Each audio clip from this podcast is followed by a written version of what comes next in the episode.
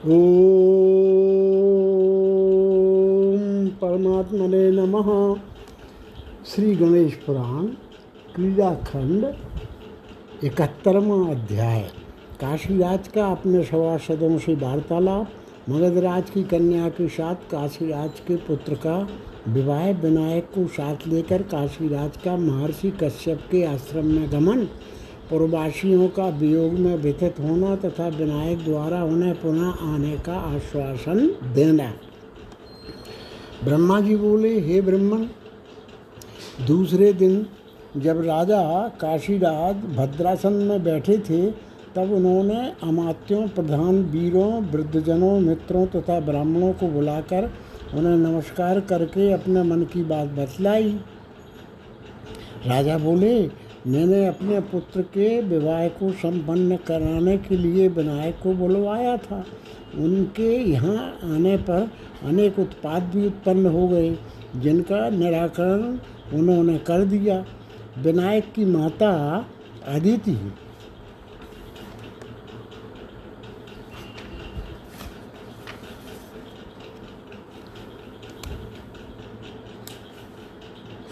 आदिति से मैंने कहा था कि शीघ्र ही मैं आपके पुत्र को वापस ले आऊँगा, किंतु बहुत दिन जल्दी ही बीत गए। अब और सारा लोग स्वस्थ हो गया है। अतः पुत्र के विवाह के विषय में आपको विचार करना चाहिए। अमात्य बोले, हे महाराज, आपने ठीक ही कहा है। विघ्नों के द्वारा विवाह कार्य में विलम्ब हो गया है। अब और सब विघ्न दूर हो गए हैं। अतः विवाह कार्य प्रारंभ करना चाहिए। विनायक की कृपा प्रसाद से संपूर्ण जगत स्वस्थ एवं निर्भय हो गया है। अतः अब दूर देशों में स्थित मित्रजनों को विवाह की लग्न पत्रिका भेजनी चाहिए और विवाह की सभी सामग्री एकत्रित करने के लिए दूतों को गांव-गांव में नियुक्त कर देना चाहिए। ब्रह्मा जी बोले, मंत्रियों द्वारा कही गई इस प्रकार की बातों को सुनकर सभी लोग तथा सभा में बैठे हुए सभासद कहने लगे, आप लोगों ने बहुत अच्छी बात कही है। यह सुनकर राजा को अत्यंत हर्ष हुआ। उसी दिन उन्होंने ज्योतिषियों से विवाह का लग्न दिन निश्चित करवा लिया। तदनंतर राजा ने मित्रजनों को बुलवाने के लिए मांगलिक दूतों को भेजा और उचित रीति से विश्वस्त दूतों के द्वारा विवाह सामग्री को एकत्रित करवाया। तदनंतर मगध देश के राजा भी अपनी पुत्री को लेकर उस नगरी में आए और सभी मित्र तथा संबंधी भी नाना दिशाओं से वहाँ उपस्थित हुए। उन्होंने परस्पर एक दूसरे को अनेकों उपहार उपहार प्रदान किए। काशीराज तथा मगध के राजा ने देवताओं की स्थापना की और बड़े बड़े महोत्सवों का आयोजन किया। उन्होंने बड़े ही प्रयत्न पूर्वक विवाह की समस्त विधियों का सांगोपांग संपादन किया और धन आदि के प्रधान के द्वारा ब्राह्मणों तथा अन्य लोगों को संतुष्ट किया। तदनंतर काशीराज ने सभी मित्रगणों को विदा करके उपटन, कानलोपन एवं स्नान कराकर विविध प्रकार के श्रेष्ठ आभूषणों तथा वस्त्रों से विनायक को सुसज्जित किया और अपने बंधु बांधवों के साथ उन्हें भोजन कराया। इसके पश्चात श्रेष्ठ काशीराज ने विनायक के साथ रथ में आरूढ़ होकर वाद्यों की ध्वनि के साथ महर्षि कश्यप जी के श्रेष्ठ आश्रम के लिए प्रस्थान किया। उस समय नगर के सभी लोग अपने अपने कार्यों को छोड़कर बाहर निकल आए। उन्होंने भोजन करना, पढ़ना, निद्रा व्यंगाश व्यासंग, नानाविध कर्मों में आसक्ति आदि का परित्याग कर दिया और अपनी वेशभूषा को पहने बिना ही वे शीघ्रता से पुरी से बाहर निकल आए।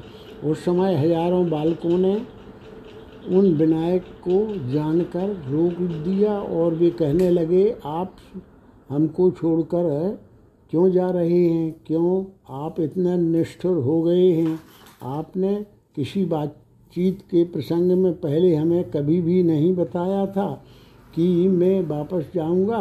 हमारे घर में भोजन किए बिना आप अपने आश्रम को क्यों जा रहे हैं?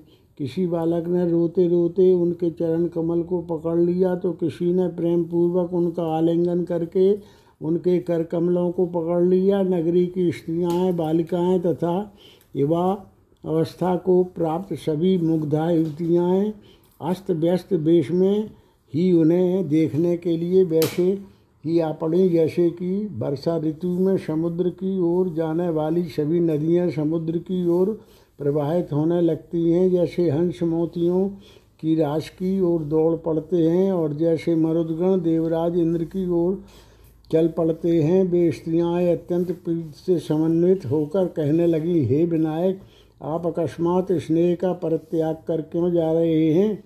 आज आप इतने निष्ठुर कैसे हो गए हैं? ब्रह्मा जी बोले, थके हुए, दौड़ते हुए, फिसलते हुए तथा गिरते हुए उन सभी जनों को देखकर राजा सहित विनायक रथ से उतर पड़े। राजा के साथ नगर से शीघ्र ही बाहर आए।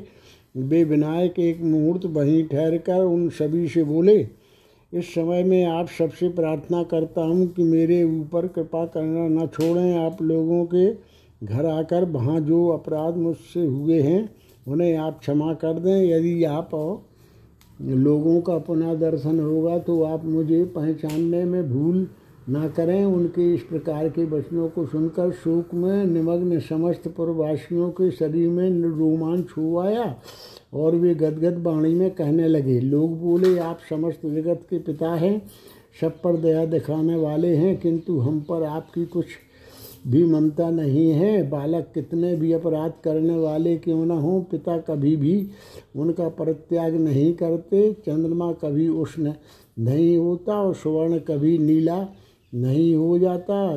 फिर क्यों आप इतने निष्ठुर हो गए हैं?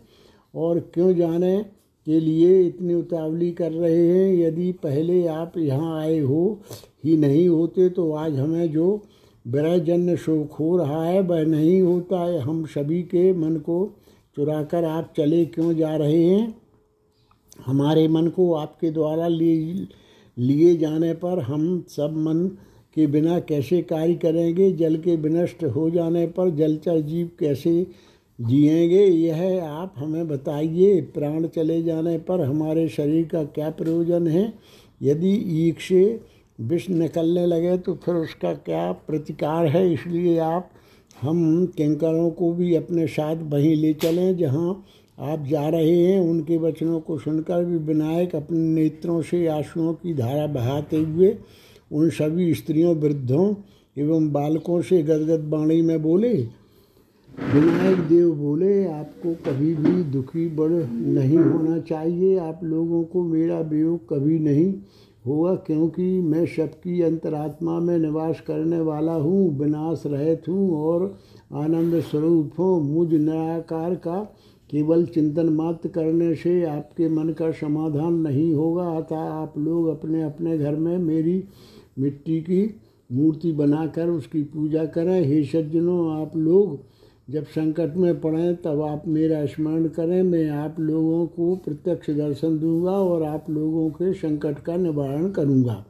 ब्रह्मा जी बोले, उनका वचन सुनकर सभी नगर निवासी अत्यंत आनंदित हो गए। उन्होंने देव विनायक को प्रणाम किया, उनकी प्रदक्षिणा करके जय जयकार करते हुए उनकी स्तुति करने लगे। तदनंतर उनकी आज्ञा प्राप्त कर सभी प्रवासी जन अपने अपने घरों को चले गए। देव विनायक भी माता के दर्शन की लालसा से शीघ्र ही रथ पर आरूढ़ होकर काशीराज के साथ आगे चल पड़े।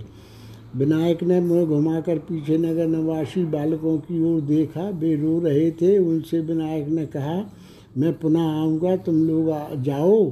तुम्हें कोई चिंता नहीं करनी चाहिए। मैं सत्य बोल रहा हूँ। कभी भी मैं झूठ नहीं बोलता। इस प्रकार समझा बुझा कर उन्हें लौटाकर वे क्षण भर में ही, क्षण भर में ही अपने आश्रम में जा पहुँचे। इस प्रकार श्री गणेश पुराण के क्रियाखंड में विनायक का आश्रम की ओर प्रस्थान नामक इकहत्तरवां अध्याय पूर्ण हुआ। बहत्तरवां अध्याय। विनायक का पिता कश्यप के आश्रम में आगमन काशीराज द्वारा विनायक की महिमा का कथन, काशीराज का काशी में प्रत्यागमन तथा ढूंढी ढूंढी विनायक की स्थापना माता आदिति तथा पिता कश्यप को आश्वासन देकर विनायक का निज लोकगमन ब्रह्मा जी बोले, काशीराज के दूत ने विनायक की माता देवी अदिति से यह कहते, यह पहले ही बता दिया था कि वे विनायक काशीराज के साथ रथ में बैठकर यहाँ आ रहे हैं। तदनंतर वियोग से विरत हुई वे अदिति शीघ्र ही दौड़ती हुई आगे को गई, उत्सुकता व शीघ्रता में दौड़ते हुए वे यह भी नहीं जान पाए कि उनका उत्तरीय वस्त्र गिर पड़ा है। माता को देखकर मुनि कश्यप के पुत्र वे विनायक शीघ्र ही रथ से उतर पड़े और माता के समीप चले आए। माता ने अत्यंत प्रसन्नता के साथ उनका आलिंगन किया। देवी अदिति के आनंदाश्रु निकल पड़े बहुत समय बाद आने के कारण विनायक भी आँसू बहाने लगे। मुहूर्त भर के लिए वे दोनों उसी प्रकार एक ही भाव को प्राप्त हुए जैसे जल में जल मिलकर एक हो जाता है।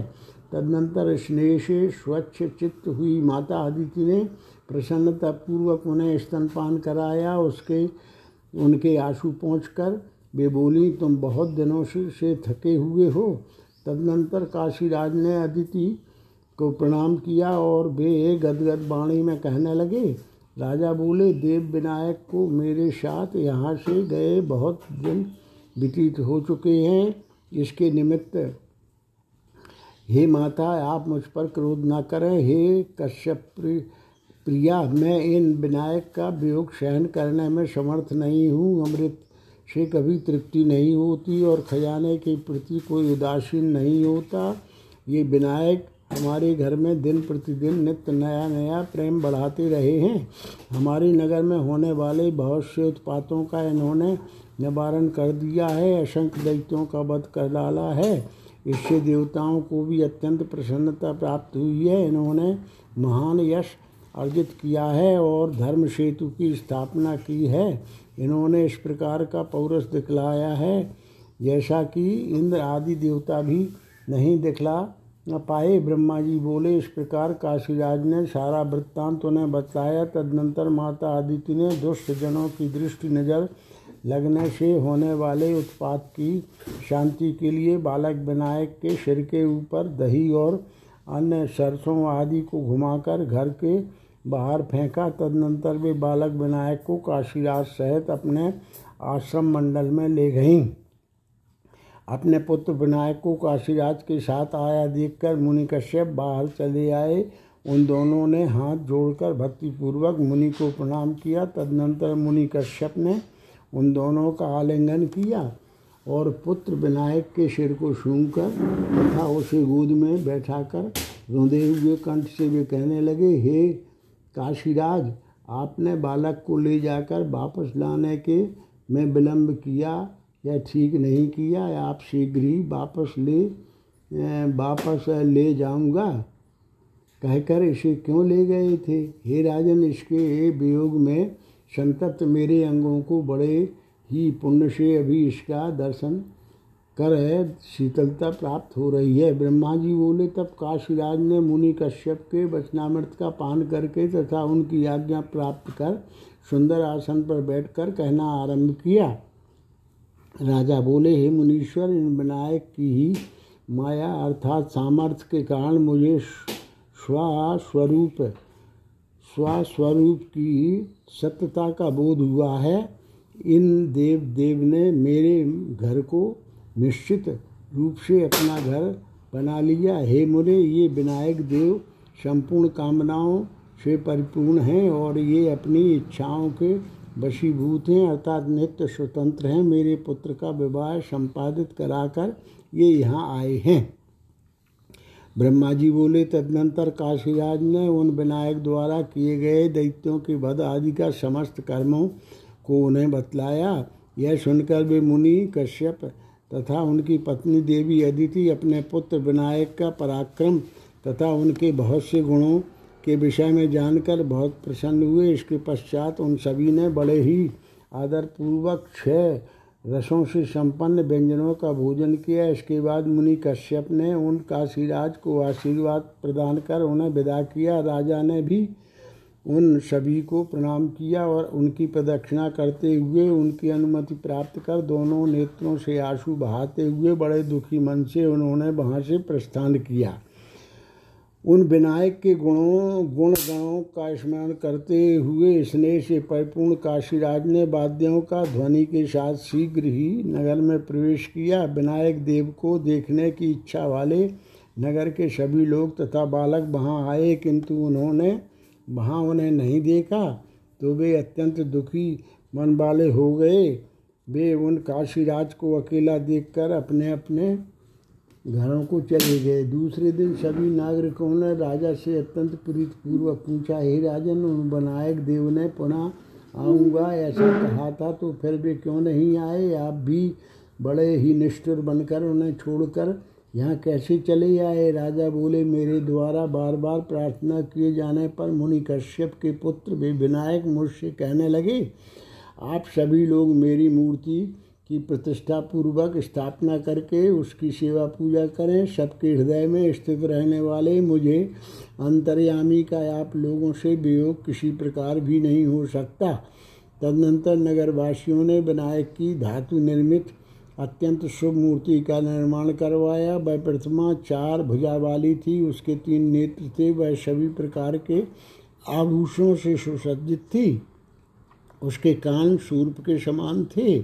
मुख हाथी के समान था। उसके शरीर के सभी अंग अत्यंत मनोहर थे। प्रवासियों ने उसका टूंढीराज यह नाम रखा और बड़े ही आदर भाव से जित्तजों ब्राह्मणों तथा अन्य देव वेद शास्त्र में पारंगत विद्वानों द्वारा उसकी स्थापना करवाई। उन्होंने एक उत्तम मंदिर बनवाया और उसमें उन विनायक की प्रतिदिन वे पूजा करने लगे, जिस जिसके द्वारा भी जिस जिस कामना से विनायक की पूजा की जाती भक्ति पूर्वक पूजित हुए वे प्रभु विनायक उस उस व्यक्ति की उन उन कामनाओं को उन्हें प्रदान करते इस प्रकार विविध स्वरूपों को धारण करने वाले वे विनायक वहाँ सुशोभित हुए जब सभी देवताओं के भगवान विश्वनाथ अपनी नगरी काशीपुरी में चले आए और काशीराज दिवोदास अभिमुक्त क्षेत्र में सुखपूर्वक निवास करने लगे, तब वे विनायक अपने पिता मुनि कश्यप तथा माता आदित्य से कहने लगे, प्राचीन काल में तपस्या के द्वारा आधारित होने पर मैं आपके पुत्र के रूप में उत्पन्न हुआ था। मैंने पृथ्वी के भार को भली भांति दूर कर दिया है तथा तीनों लोगों को पीड़ित करने वाले महाबली दुष्ट दैत्यों देवांतक तथा नरांतक का वध कर डाला है। मैंने देवताओं तथा साधु संतों की रक्षा की है और देवताओं को उनके पदों पर स्थापित कर दिया है। अब इस समय मैं अपने शाश्वत लोक को जाऊँगा। ब्रह्मा जी बोले, विनायक के ऐसे वचनों को सुनकर आदित्य तथा कश्यप को बड़ा दुख हुआ। वे गदगद कंठ से उनसे कहने लगे, हे देव, हम दोनों को पुनः आपका दर्शन कब प्राप्त होगा? तब वे माता आदित्य से बोले, हे माता, भवानी के मंदिर में शीघ्र ही मेरा दर्शन आपको होगा। वह, यह मेरा सत्य एवं प्रिय वचन है। विनायक की यह बात सुनकर जब तक वे कुछ बोलती उससे पहले ही वे अंतर ध्यान हो गए, तब वे दोनों खिन्न मन वाले हो गए। भक्ति परायण उन्होंने एक अत्यंत सुंदर मंदिर बनवाया और एक मूर्ति बनवाई। उस मूर्ति का विनायक यह नाम रखा। उस मूर्ति का ध्यान करने मात्र से वे सर्वव्यापक एवं विविध रूपधारी विनायक प्रभु नित्य ही साक्षात दर्शन देते हैं। इस प्रकार से मैंने भगवान विनायक का अत्यंत मंगलकारी चरित्र आपको बतलाया। यह आख्यान सुनने मात्र से सब प्रकार की सिद्धियों को प्रदान करने वाला वाला है, कृतार्थ करने वाला है, यश प्रदान करने वाला है, आयुष प्रदान करने वाला और सभी प्रकार के उपद्रवों को विनष्ट करने वाला है। यह सभी प्रकार की कामनाओं को पूर्ण करने वाला और सभी प्रकार के संचित पापों का नाश करने वाला है। अब मैं आपको सिंधु दैत्य के वध के लिए शिव के घर में मयूरेश्वर नाम से अवतरित हुए देव विनायक के विषय में बतलाऊँगा, जिन्होंने कि बाल्यकाल से ही अत्यंत अद्भुत नाना कर्मों को किया था। इस प्रकार श्री गणेश पुराण के क्रीड़ा खंड में विनायक के चरित्रों का वर्णन नामक बहत्तरवा अध्याय पूर्ण हुआ।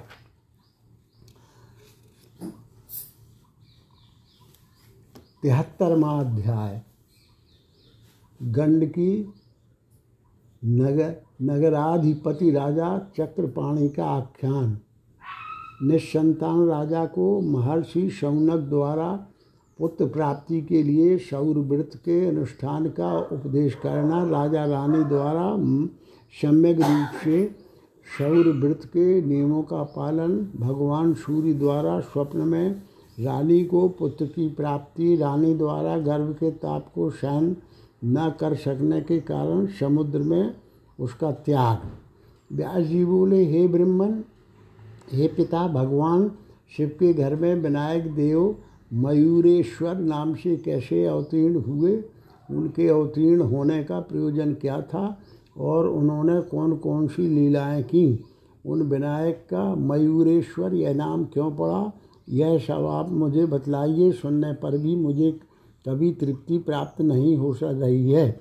ब्रह्मा जी बोले, प्राचीन काल में त्रेतायुग की बात है। सिंधु नामक एक महान दैत्य उत्पन्न हुआ था। उसे भगवान शिव के घर में अवतरित हुए उन बालिष्ट विनायक ने मारा था। इस विषय में एक प्राचीन इतिहास का उदाहरण दिया जाता है, जो शौनिक मुनि तथा राजा चक्रपाणी के मध्य हुए संवाद के रूप में हैं। मिथिल देश के गंडकी नामक शुभ नगर में एक राजा हुए थे, जो चक्रपाणी इस नाम से विख्यात थे और साक्षात दूसरे विष्णु भगवान के समान ही थे। इनके संपूर्ण गुणों का वर्णन करने में शेषनांग भी समर्थ नहीं है। उन्होंने अपने तेज के द्वारा भगवान सूर्य को भी निस्तेज बना दिया था तथा अपने लावण्य के द्वारा, कामदेव को भी तुच्छ बना दिया था। अपनी बुद्धि के द्वारा बृहस्पति को भी जीत लिया था और अपने बल एवं पराक्रम के द्वारा कार्तिकेय को भी पराजित कर दिया था। इन्होंने इस संपूर्ण पृथ्वी को क्षण भर में अपने अधीन कर लिया था। सभी राजा इनकी सेवा में उपस्थित रहते थे।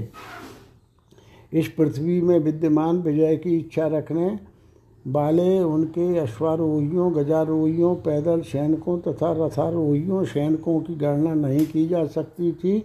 उनके भवन में साक्षात लक्ष्मी स्थित होकर दर्शन देती थीं। उन नरेश्वर का भद्र राज सिंहासन, रत्न, स्वर्ण तथा मोतियों के द्वारा दिशाओं को उद्भाषित करने वाला और लोक का कल्याण करने वाला था एवं उस राज सिंहासन से समन्वित वहाँ का सभा भवन अलकापुरी के समान शोभामय था। उन राजा के दो महाबुद्धिमान अमात्य थे। एक का नाम था श्याम तथा दूसरे का नाम था सुबोधन। वे अपने स्वामी की सेवा किया करते थे। और उनके कार्य को सिद्धि के लिए अपने प्राणों को तृण के समान समझते थे। उस राजा की उग्रा नाम बाली एक रानी थी, जो अत्यंत रमणीय तथा सुंदर मुस्कान वाली थी। उसके मुख चंद्र की कांति से दिन में ही कुमद खिल उठते थे। वह धारण किए हुए अपने अनेक आभूषणों की दीप्ति से समस्त तमो राशि को विनष्ट कर देती थी। उसके पातिवृत्त के अनुकरणीय गुणों को देखने के लिए सभी पतिव्रता स्त्रियाएँ उसके समीप आती थीं। इस प्रकार के अत्यंत बुद्धिमान भी राजा चक्रपाणी सबके लिए मान्य तथा सर्वदा भगवान विष्णु की भक्ति में परायण रहते थे। पुराणों के कथा श्रवण में उनका अत्यंत अनुराग था और वे धर्म परायण थे। संतान से रहित होने के कारण वे रात दिन अत्यंत दुखी रहते थे। यद्यपि इन्होंने संतान की प्राप्ति तथा उसके जीवित रहने के लिए अनेक व्रतों का पालन किया, विविध दान दिए और बहुत से यज्ञों का अनुष्ठान किया, किंतु उनकी जो जो संतति होती, वह तत्क्षण ही मृत्यु को प्राप्त हो जा, जाती थी। तदुपरांत एक दिन की बात है कि राजा अपनी राज्य संपदा से जब अत्यंत विरक्त हो गए तो उन्होंने अपनी भाइया सहित दोनों शाम तथा सुबोधन नामक अमात्यों और प्रवासियों को बुलाया तथा उन सबसे कहा, इस समय में अब अपने दंड साइड में दल, राजकोष तथा राज्य का परित्याग कर रहा हूँ। पुत्र से हीन होने से, स्वर्ग से हीन हुए मेरा अब राज्य से क्या प्रयोजन? पुत्र प्राप्ति के लिए मैंने जो जो भी कर्म किए थे, यदि वे कर्म ईश्वरार्पण बुद्धि से किए होते तो हम दोनों को मोक्ष भी प्राप्त होता और पूर्व जन्मों में किए कर्मों के बंधन भी नष्ट हो जाते। हे जनो, मेरा जीवन व्यर्थ ही चला गया। अब मैं इसी समय राज्य संबंधी सभी दायित्व मंत्रियों को सौंपकर प्रसन्नतापूर्वक बन जाऊँगा। आप लोग भी उन मंत्रियों की आज्ञा का पालन करें। हे सज्जनों, मैं अपने आत्मकल्याण की दृष्टि से तपस्या करने के लिए वन में जाऊँगा। यदि मुझे अपने अभीष्ट की प्राप्ति हो जाती है तो पुनः मैं अपनी नगरी में चला आऊँगा। हे लोगों, इस समय अब आप लोग मुझे निश्चित ही आज्ञा प्रदान करें। राजा के इस प्रकार के वचनों को सुनकर सभी दुखी मन वाले हो गए। आंसुओं की धारा बहाते हुए वे लोग उन नृतश्रेष्ठ से बोले, प्रवासी जन बोले, हे प्रभु, आप ही हमारी माता हैं और आप ही पिता भी हैं, फिर आज ऐसी निष्ठुरता क्यों दिखा रहे हैं? बिना अपराध के आप हमारा परित्याग क्यों कर रहे हैं? आपके बिना हमारा जीवन वैसे ही व्यर्थ है, जैसे कि माता के बिना शिशु का जन्म व्यर्थ होता है। हे प्रभु, आप जहाँ जा रहे हैं, हम सब भी वहीं चलेंगे। ब्रह्मा जी बोले इस प्रकार से, जब नगर निवासी लोग राजा से वार्तालाप कर ही रहे थे कि उसी समय मुनि श्रेष्ठ सौनक जी, वहाँ आ पहुँचे। वे साक्षात दूसरी अग्नि के समान थे। वे सभी वेदों, शिक्षा, कल्प आदि, वेदांगों एवं सभी शास्त्रों के प्रवक्ता, तीनों लोकों में विख्यात देवराज इंद्र आदि सभी देवताओं द्वारा वंदनीय तथा भूत भविष्य और वर्तमान तीनों कालों के ज्ञाता थे। उनको अपने समक्ष देखकर राजा अपने आसन से उठ खड़े हुए और उन्होंने उन्हें प्रणाम किया। राजा ने अपने दास सिंहासन पर उन्हें बैठाया और परम प्रसन्नता के साथ उनकी पूजा की। भोजन ग्रहण कर चुके हुए तथा संवाहन दबाने आदि के द्वारा पैरों की सेवा हो जाने पर विश्राम को प्राप्त हुए उन मुनि श्रेष्ठ सौनक जी ने से राजा चक्रपाण ने कहा, मेरा कौन सा पुण्य फलीभूत हुआ है जो आज मुझे आपका, यह वह दर्शन प्राप्त हुआ है जो सभी पापों का हरण करने वाला, अत्यंत मंगलदायक मनुष्यों की सभी कामनाओं को पूर्ण करने वाला तथा पापी जनों के लिए सर्वथा दुर्लभ है। तदनंतर मुनि शौनक नृश्रेष्ठ चक्रपाणी से बोले, मैं आपकी परम भक्ति, सेवा, शुश्रूषा तथा आत्मसंयम से अत्यंत प्रसन्न हूँ। शौनक बोले, हे राजेंद्र, आप कोई चिंता ना करें और न राज्य का ही परित्याग करें। आपको मेरे वचन के अनुसार निश्चित ही पुत्र की प्राप्ति होगी। इसमें कोई संशय नहीं है। मैंने आज तक कभी भी परिहास तक में मिथ्या वाणी नहीं बोली। ब्रह्मा जी बोले, मुनि का यह वचन सुनकर राजश्रेष्ठ चक्रपाणी अत्यंत प्रसन्न हो उठे। उन्होंने उन्हें रत्नों तथा स्वर्ण से बने हुए अनेकों आभूषण और अत्यंत मूल्यवान वस्त्रों को समर्पित किया, किंतु मुनि शौनक ने कुछ भी ग्रहण नहीं किया। तदनंतर वे मुनि शौनक राजा से बोले, हम लोग बलकर वस्त्रों को धारण करने वाले हैं। सभी प्रकार के सुख भोगों में किसी भी प्रकार की आसक्ति नहीं रखते। सभी प्राणियों के कल्याण में निरत रहते हैं। सृष्टि तथा संहार करने में समर्थ हैं। दया के सागर हैं। साधु पुरुषों के दर्शन की अभिलाषा करते रहते हैं। मिट्टी के ढेले, पत्थर तथा स्वर्ण में समान दृष्टि रखने वाले हैं।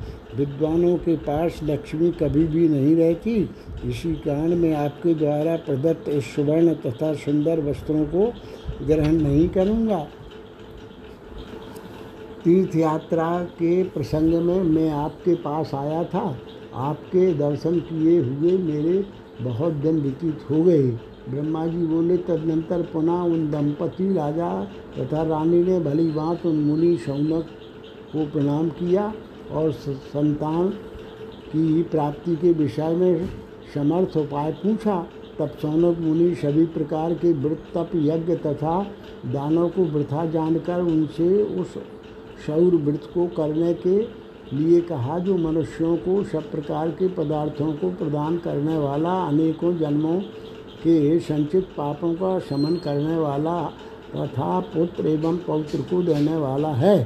शौनक मुनि बोले, सूर्य सप्तमी से आरंभ करके एक मास तक यह व्रत करना चाहिए। उसमें सर्वप्रथम मात्र का पूजन करके आबुदय श्राद्ध करना चाहिए। गणेश जी का पूजन करके श्रेष्ठ ब्राह्मणों द्वारा स्वस्ति वाचन कराना चाहिए। स्वर्ण कलश के ऊपर स्वर्ण का सूर्यमंडल बनाकर स्थापित करें और भक्ति भाव से समन्वित होकर षोडश उपचारों द्वारा उसका पूजन करें। लाल चंदन मिश्रित कंडलों लाल रंग के फूलों वेद प्रकार के रक्त वर्ण के रत्नों तथा अनेक प्रकार के फलों, बारह अर्घों नमस्कारों तथा प्रदक्षिणाओं, स्तुतियों एवं प्रार्थनाओं के द्वारा परमेश्वर सूर्य नारायण की प्रार्थना करें। तदनंतर भगवान सूर्य को स्वयं एक लाख बार प्रणाम करें अथवा ब्राह्मणों द्वारा करवाए परम प्रसन्नता के साथ प्रतिदिन एक लाख की संख्या में ब्राह्मणों को भोजन कराए। वेदज्ञ कुटुंबी ब्राह्मण को प्रतिदिन एक गौ का दान करे। हे, हे नृश्रेष्ठ व्रत के समापन पर्यंत सपत्नी ब्रह्मचर्य का पालन करे।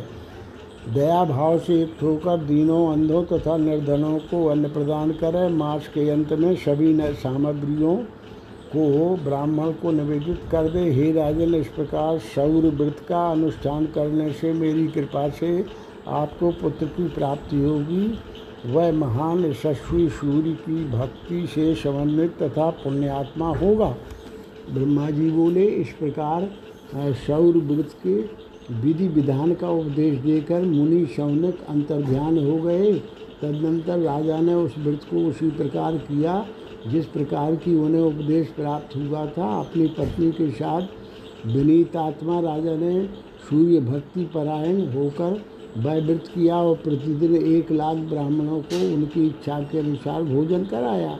इस प्रकार पत्नी के साथ उपवास करते हुए राजा को एक मास का समय व्यतीत हो गया। राजा ने प्रतिदिन गोदान किया और भगवान सूर्य को एक लाख नमस्कार किया तथा ब्राह्मणों से भी करवाया। वे प्रतिदिन भगवान सूर्य के मंत्र का जप करते थे और सदा ही उनके नाम का जप किया करते थे। तदनंतर एक दिन की बात है, उनकी रानी ने रात्रि में स्वप्न में भगवान सूर्य को अपने पति के सुंदर रूप में देखा। कामदेव के समान उनका मनोरम रूप देखकर रानी ने उनके साथ रमण की अभिलाषा की। संतप्त अंगों वाली वे उनसे बोली, इस समय काम मुझे अत्यंत पीड़ित कर रहा है। मैं शरीर में विद्यमान ऋतुकालीन अग्नि से दग्ध हो रही हूँ। हे स्वामी अतः मुझे सहवास प्रदान करें। अन्यथा मेरी मृत्यु निश्चित है। तब उसके पति राजा चक्रपाणी को संतानोत्पादन की शक्ति से विहीन और रानी को सकाम जानकर उसके पति के स्वरूप को धारण किए हुए भगवान सविता देव ने उसे ऋतुदान किया। इसके अनंतर जब रानी निद्रा से जागी तो उसने अपने पति को जगाया और उनसे बोली, हे स्वामिन, आपने ब्रह्मचर्य नियम पालन में स्थित रहते हुए भी मेरे साथ सहवास क्यों किया? तब राजा उनसे बोले, हे सुबह मेरा मन तो व्रत के नियमों में लगा हुआ है। मैं निरंतर उपवास में रहने के कारण क्षीण शक्ति वाला हो गया हूँ और मैं भगवान सूर्य की भक्ति में परायण हूँ। मैंने तुम्हारे साथ रमन नहीं किया। तदनंतर पतिव्रता रानी पनान से बोली, मैं तो आपके अतिरिक्त और किसी पुरुष को किसी प्रकार भी नहीं जानती। मैं आपके ही स्वरूप में भगवान सूर्य का ध्यान कर व्रत में स्थित हुई हूँ। अतएव निश्चय ही आपके रूप में आए सूर्यदेव ने ही मुझे ऋतुदान दिया है। तब राजा चक्रपाण ने प्रिय भाषणी अपनी रानी से पुनः कहा, राजा बोले, हे प्रिय, वे भगवान सूर्य हमारे द्वारा किए गए नमस्कारों, ब्राह्मण भोजन, गोदान, उपवास तथा जब से अत्यंत संतुष्ट प्रतीत होते हैं, लगता है उन्होंने हमें सिद्धि प्रदान की है। अब निश्चित ही तुमको पुत्र की प्राप्ति होगी। ब्रह्मा जी बोले, तदनंतर दिन प्रतिदिन रानी का गर्भ वृद्धि को प्राप्त होने लगा और उसका शारीरिक ताप भी बढ़ने लगा, यह वह बार बार मूर्छित सी होने लगी। तब वह अपने शरीर में शीतल चंदन तथा खस लगाने लगी और समस्त अंगों में कपूर का लेपन करने लगी। किंतु इन उपायों से उसका वह आप नष्ट नहीं हुआ। गीले वस्त्रों द्वारा ठंडी हवा करने पर भी उसकी उष्णता कम नहीं हुई। तब उसने अपने ही सखियों के साथ जाकर सिंधु के तट पर उस महान गर्भ का परित्याग कर दिया तदुपरांत वह स्वस्थ होकर अपनी सखियों के साथ अपने भवन में चली आई। उसने अपने पति को उस गर्भ के परित्यक्त करने की बात बता दी और वह अपने गृह कार्य में संलग्न हो गई। इस प्रकार श्री गणेश पुराण के क्रीड़ा खंड में सिंधु की उत्पत्ति का वर्णन नामक तिहत्तरवा अध्याय पूर्ण हुआ।